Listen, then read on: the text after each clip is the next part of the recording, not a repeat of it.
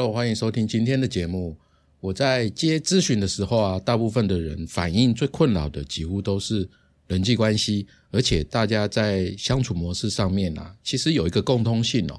第一个就是对沟通的误解，以为说话方式要很有技巧才叫会沟通，自己不会讲话或者是学不会啊，所以他会感到很挫折，那这个挫折又加深了自己就是不会沟通的样子。那第二个是认为做人应该要多包容，心胸要宽阔，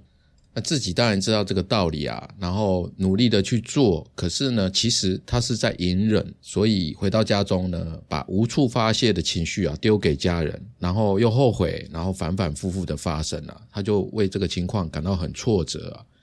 其实这两个呢都是对沟通跟关系的误解啊，所以只要了解这两个的本质啊，其实心结就可以打开。也就是说我今天要讲攻击，这个不是叫你去骂人啊，打人啊，摔东西啊，所以呢我今天会先解释攻击在这边是什么样的意思然后再分别讲说成长的时期还有大人的时期如果少了攻击性的人啊是什么样子，然后让大家呢去对照一下自己的生活。好OK，提到攻击呢，直觉就是吵架、打架啊，这些暴力行为嘛。当然，这个是一种比较极端的表现啦。那一定是受不了了才会走到这一步嘛。那到底是什么东西让人的内心会产生一种攻击性呢？其实简单来讲就是不爽不舒服的感觉所诱发的。那就是说，当我们生活当中遇到一些不如意啊、挫折啊、不顺利的时候啊，有时候它是来自于说自己的好心好心被雷侵嘛或者是来自自己的容忍，来自自己的犹豫啊，来自自己的软弱等等的我们会为别人对待自己的方式困扰，然后再加上自己接收到的这些讯息，然后自己回应的方式感到困扰这两种困扰呢，常常会让我们产生委屈啊、愤怒啊、不甘愿等等不舒服的感觉那当然每个人的一生都会有这样的时刻啦。那这个心灵鸡汤常常会讲要对别人温柔，别人也会温柔的对我们。那尤其东方文化常常讲以和为贵嘛，可是真相是很残酷的。真相是我们温柔的对别人，好好的说话，甚至好好的讲道理，别人认为我们是好说话，可以随便敷衍，就得寸进尺这个反而比较多。所以有时候啊，我觉得如果我们气质上看起来是一个最好不要惹我的一个狠角色搞不好比较容易得到尊重啊，生活上的麻烦可能可以少比较多。当然今天讲的攻击性不是那么表面的让你变成一个狠角色，一个 badass 没事去攻击别人啊是干嘛的不是这样子，而是说保护自己怎么样去做到保护自己的那种攻击性就是说在心理学当中啊，如果你有不舒服的感觉、负面的情绪可是你没有适当的攻击能力去向外排解的话你压抑自己真正的情绪不敢展现内心真正的不舒服，可是这种不舒服当累积到一定程度的时候啊，它就会转过头来去毁灭你自己所以这种攻击是有必要的存在的，因为攻击的原始其实是我们生存的基本本能之一，它是被设计在我们的 DNA 里面，它是有目的的。我们从小 baby 开始讲起好了，就是小婴儿我们会因为肚子饿想要人家陪，或者是大便啊尿尿了尿在尿布上面啊，我们觉得不舒服，或者我们心情就是不爽我们就是会哭。那哭是因为我们对现状无能为力，我们只能躺在那里嘛，我们站不起来嘛，所以我们只能哇哇大哭，我们也没办法像大人一样自己做一些什么事情来转化掉这些情绪，所以我们能做的唯一的就是哭。所以啊，如果一个小 baby 他连哭都不哭，那大人会觉得他不哭那是不是可能生病了或者有什么问题对不对？所以这个时期小 baby 哭是理所当然的，它是一种正常的攻击能力的发挥因为有需求就该哭，会哭的孩子才有奶吃嘛，这是一种生存本能。那我们这么小就知道说要用哭的方式来让自己活下去哦。所以在婴儿时期，哭就是婴儿为了积极的满足需求所用到的最原始的攻击性能力的外在表现。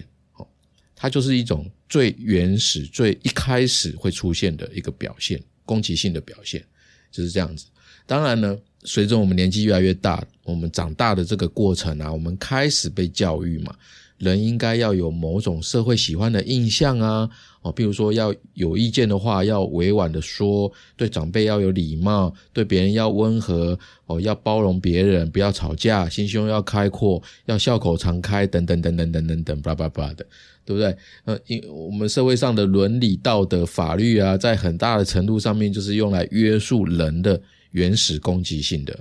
这是帮我们融入社会，不然的话我们可能就像狼养的小孩一样我们会变成野兽所以我们必须要学习社会团体允许的方式去合理的表达需求。假设我们没有一定的约束的话，我们就没办法融入这个社会了。在亲密关系当中如果太极端的攻击性能力表现也会让关系处于破裂的边缘怎么说呢？比如说一个太太，她破坏先生的玩具来发泄长期被忽略所产生的那种愤怒然后她运用这样子的行为，然后还期待自己要被丈夫看见我看见什么呢？看见自己被关心，想要被关心跟照顾的这个需求，这个就是过度积极的攻击表现，就是太极端了。那相反的，如果她一直选择忍气吞声，用自我指责的方式，比如说像是攻击自己啊，心理指责自己啊，或者是用身体上面的方式，她就会一直承受丈夫的冷暴力的对待啊，这种就是过度消极的攻击表现啊。不管怎么样啊，其实都不好，所以我们人要学会使用刚刚好的攻击能力是很必要的，因为它对自我生存、个人发展啊、关系调节都有一定建设性的意义我们先讲小孩子的部分啦。有的人刚好问说，要求小朋友乖懂事不哭不闹，这样是好还是不好？我自己认为是这样啦，就是说如果本来你这个小孩他是早熟的性格的话那这样是好的，但是如果是父母刻意要求的话，那就不是什么好事。表面上看起来小孩子好像很优秀可是实际上这个孩子可能会累积很多的心理压力，因为他们的自我大多是依赖别人，特别是大人对他们的肯定，所以他在他的成长过程当中慢慢的会养成他们不能承受失败每次失败都会让他们压力很大的心理状态。那当然特别懂事的小朋友有他的好处嘛懂事啊，不哭不闹，他就是表现的脾气很好，那很多人喜欢跟脾气好的人相处嘛，如果加上他又个性比较外向活泼的话，那这样的人他通常呢人缘会比较好。不过呢，如果他是一个从小刻意严格要求，被爸爸妈妈要求要乖要合群要懂事要巴拉巴拉的这些哩哩扣扣的小孩的话，他很可能就不是这样的性格嘛。可是他是为了要满足爸爸妈妈的要求，他怕爸爸妈妈失望生气甚至处罚等等的，他希望爸爸妈妈是爱他的，所以他为了要乖不惹事不吵闹打架他可能就是压抑自己的本性原本的性格，然后想讨好同学加入小圈圈，甚至故意考试不好因为如果小圈圈平均都60分结果你考90分那可能小圈圈的人就会觉得说你跟我们不是同一国的就可能会排挤你甚至霸凌你等等的都有可能会发生。那当小孩子为了满足爸爸妈妈的期待的时候结果可能会造成他的攻击性不够，他就不会那么积极进取，因为像刚刚讲的嘛，考试他故意考低分这样子，所以慢慢的就会导致说他在竞争当中是跑向偏弱的那一边。那这样子的时候，他可能这个小孩子可能下意识会用大人喜欢的样子来获得心理上面的补偿，他会说我是个好孩子，我是个乖小孩，我跟其他的小孩不一样它就是会产生这样子的心理补偿作用，结果呢反而会强化他们在人际冲突面前的这个退缩跟压抑啊，这样子的情况就会造成他们性格上面的懦弱。但是性格懦弱不是代表说没有攻击性哦，只是说他们更擅长跟习惯用回避啊还有压抑的消极方式来处理冲突，他们习惯放弃，用放弃的方式来面对，然后放弃之后呢还会自己安慰自己啊，骗自己说是我不跟他们计较哦，因为这些人不是什么好东西，不值得跟我在一起哦，不值得让我浪费口舌。那这样子的这个意识形态哦，当他们将来进入职场哦，其实会比较没有升迁机会，因为基本上他不想要太突出嘛，他想要合群，跟大家一样一个样子就好了，能力大家平均就 OK 了，就是平庸哦。如果好死不死他遇到这个职场上面会欺负啊控制跟命令别人，甚至喜欢搞小动作的同事啊，他们遇到这些人就没办法处理这些冲突。那没办法处理，可是他还是会有情绪啊，那这个情绪不断的累积，无法表达的愤怒啊挫折等等的，他结果就会导致焦虑跟忧郁的增加，还有他会想要逃离那个环境，可是换个环境也可能再度发生啊，然后随着年纪越大，好的工作机会就会越来越少。所以啊，叫小孩子什么事都要懂事要听话不吵不闹，其实我个人认为不是什么样的好事，当然这个值得讨论啦。那我觉得啊，尤其这个时代哦，生一个小孩的家庭其实特别多，那爷爷奶奶啊爸爸妈妈就这么一个小孩子啊，所以这个小孩子很容易被溺爱，无微不至的随时满足的去照顾哦。小孩子不需要主动争取什么就可以得到任何东西，那这种对待方式呢其实也很容易导致孩子的攻击能力不足哦。那前面我们有讲啊，攻击能力不足小孩会变性格懦弱，那另外一种呢则是变成怪兽小孩。怪兽小孩哦，大家一定听过嘛，小怪兽。那养出小怪兽的爸妈哦，通常他们就是特别的溺爱，然后随时随地的满足小孩子，基本上是没有底线的去包容孩子的一个教养方式啊，这个模式。那为什么会有这样的爸妈呢？哦，这样的爸妈哦，因为他们自己通常在人际关系当中是害怕竞争，害怕展露自己的攻击性的。他们在冲突当中呢，经常会选择妥协跟回避，然后他们把自己的这种脆弱啊投射到孩子身上，他们会担心孩子会受伤啊，所以他们要给孩子很多很多的保护，这样的孩子就会容易以自我为中心哦，他没有办法知道说你在搞破坏然后搞破坏的底线到底在哪里，是没有底线的，他就是破坏到极致这样子哦。这种小孩啊，他长大就会变巨婴啊，那这种巨婴在其他的人际关系当中啊，他注定会被排斥，因为谁会喜欢以自我为中心的人嘛，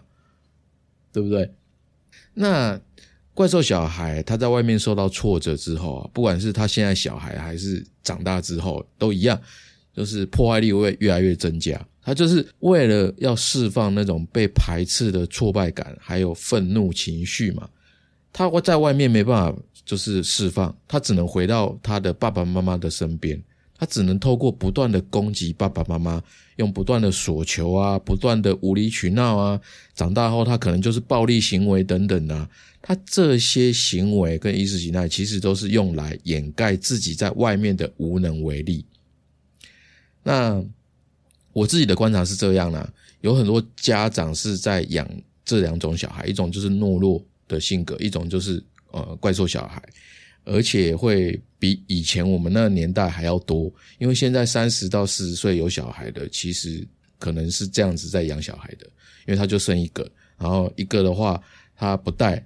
因为两个都双薪家庭嘛，然后爷爷奶奶来带啊，外公外婆来带啊，外公外婆爷爷奶奶隔代教养呢，又特别会溺爱所以呢将来这些小孩长大痛苦的家庭只会越来越多，我自己觉得啦当然我希望我是在杞人忧天，只是我的自己一种幻想希望讲这个哦，大家不要来干掉我，因为我怕大家会觉得我是在批评了，其实不是这样的意思啊，这只是一个观察的现象。好，那怎么样培养孩子的攻击性比较好呢？你一定会问嘛，那怎样才能不让孩子大吵大闹呢？那这个亲子专家都讲过啊，就是教他们自我控制啊，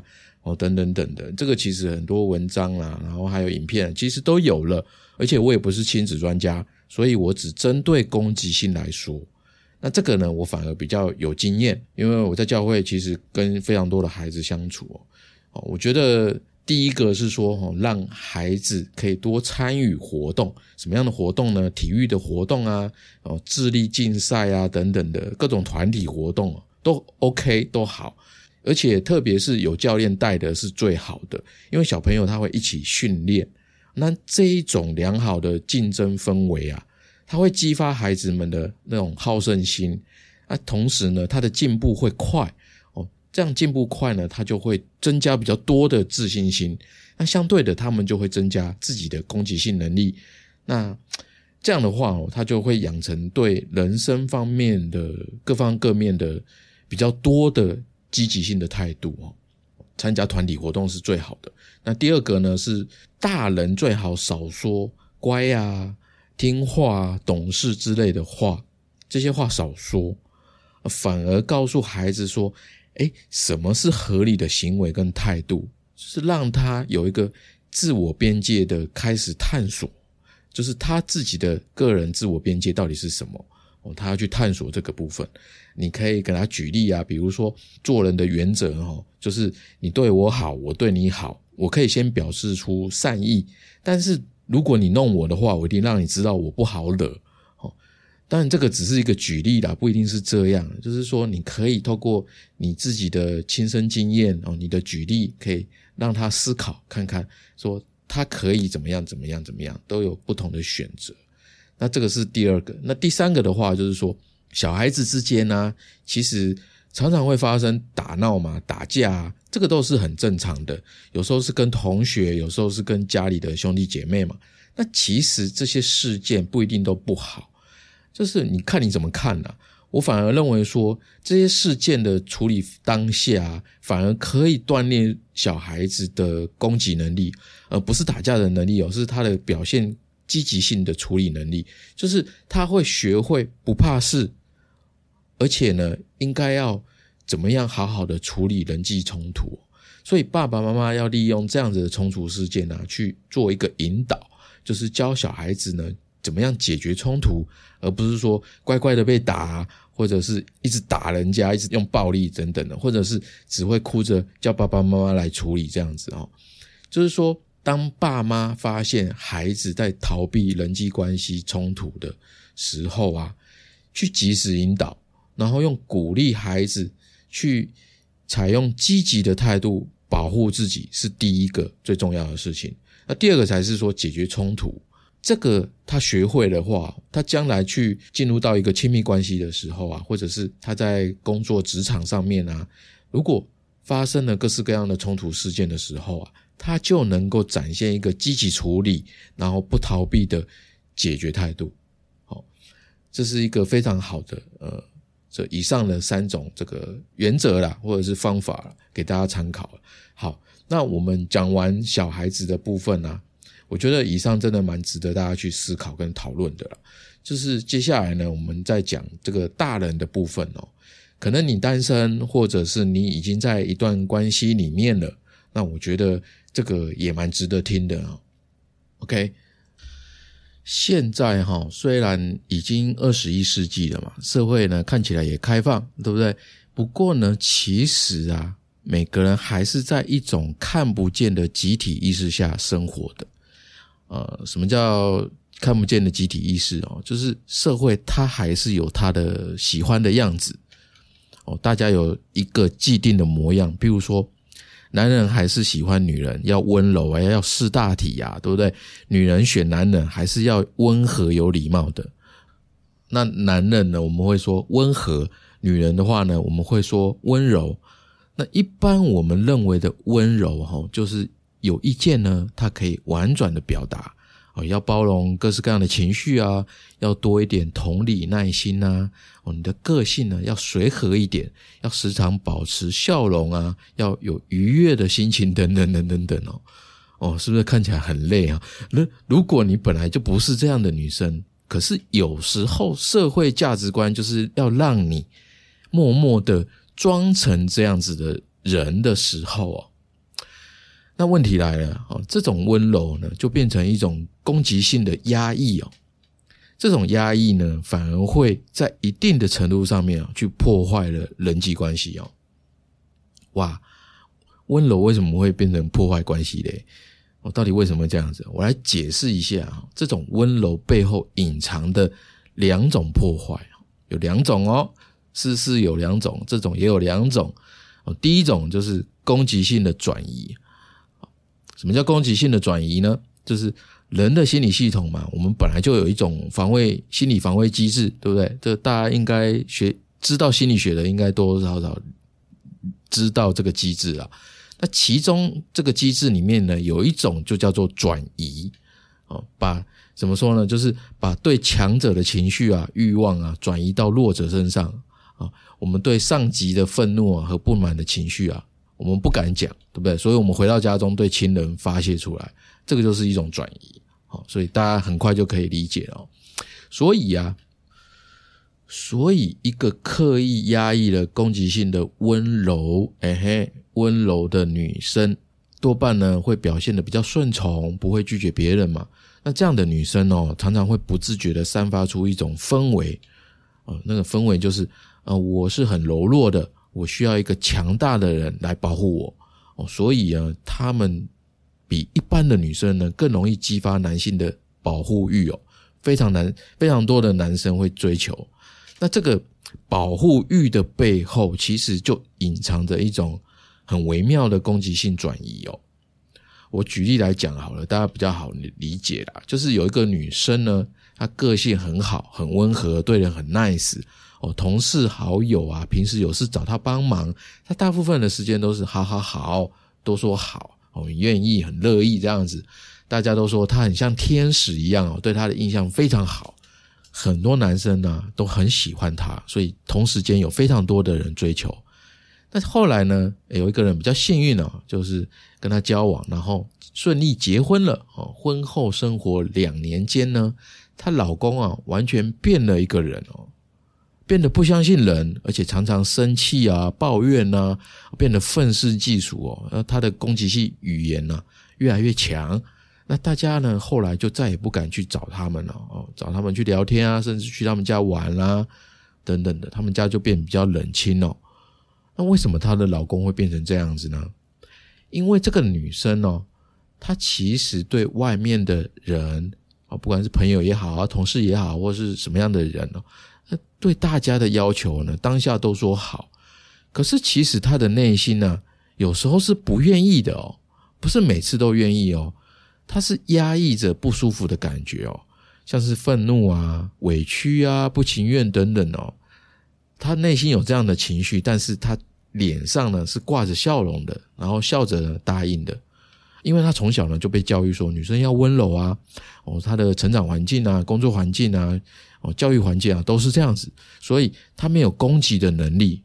他从小就没有养成攻击的能力所以他没办法去当面拒绝别人，所以只能选择压抑不舒服的感觉。可是转头回家他就变了，他就会有意无意的把这个无力感啊，还有这种委屈啊，甚至一些各种情绪负面的情绪，他就跟老公讲。可是你想想看这个温柔的老婆居然是这么压抑跟不舒服的，那这种充满保护欲的老公他的本能就会熊熊的燃起了嘛，对不对？他就是我是你的守护神对不对？所以他的问题就会转移成了谁的问题？老公的问题他不敢的，老公敢啊，老公是为了保护老婆天经地义，这很正常嘛。但是问题就出在这里就是温柔的老婆她还是原本的样子她不会因为老公替她出头她就改变，所以她没有跟老公站在同一阵线。所以在这个过程当中她老公一个人的身上就背着双倍的愤怒哦。同时呢，她还觉得自己被老婆背叛了，她就说怎么可以她一个人变坏人了？那你呢？我帮你耶，结果你还原本的那个样子，你还是在装好好先生、好好太太、好好女生。结果呢，她的性格就越来越扭曲，越来越充满了暴力之气哦。结果当然有一天她就受不了了嘛，就是转头把所有的这一切的情绪、这一切的这个不好受呢，通通抛给她，还给她。所以这就衍生出了第二种破坏。这第二种破坏呢，就叫做攻击性的投射认同。攻击性的投射认同啊，这个简单讲就是说，太太越表现得越温柔，就越容易让先生对太太做出持续性的攻击。一开始先生只是偶发的对他发飙嘛，偶尔发生，偶尔受不了，偶尔发生嘛。那太太呢，每次被发飙了，她就是一副很柔弱、受欺负的样子，她不做任何的表示，不做任何的反击，她不讲话，她就只是哭，默默的哭。那这样的行为，它散发出的隐藏讯号叫做我没有能力反击，所以等于我允许你伤害我。那这样时间久了，对不对？那太太在先生的心中是一种形象哦，就是愿意被伤害的形象。这个形象会越来越固定哦。谁造成的？是太太自己造成的。那结果以后怎么办呢？先生就会开始习惯性的攻击他、伤害他，而且觉得你愿意被伤害啊，所以你是愿意承受的，那我的行为是 OK 的。那这种攻击只会越来越加重哦。一开始只是偶尔嫌弃，那中间会越来越尖酸刻薄的语言暴力嘛。到后面呢，会变成突然的情绪失控啊，可能摔东西啊，把家里的东西摔个稀巴烂等等等等的。最后当然怎么样呢？最后两个人就一定不得不结束掉这段关系嘛，这个婚姻就离婚了。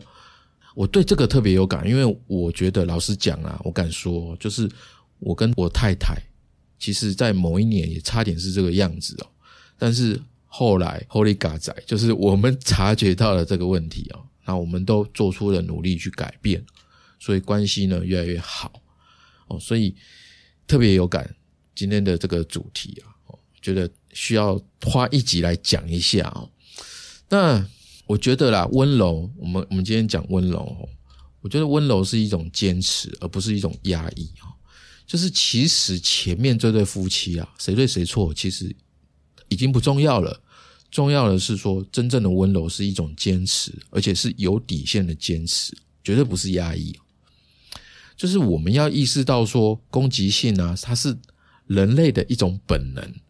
攻击性的最初形态呢，前面有讲嘛，就是你内心不舒服的感觉。那不要怀疑说我自己的愤怒是应该的吗？也不要因为说自己有愤怒，然后为这样的自己去感到羞耻，而是要去学会觉察。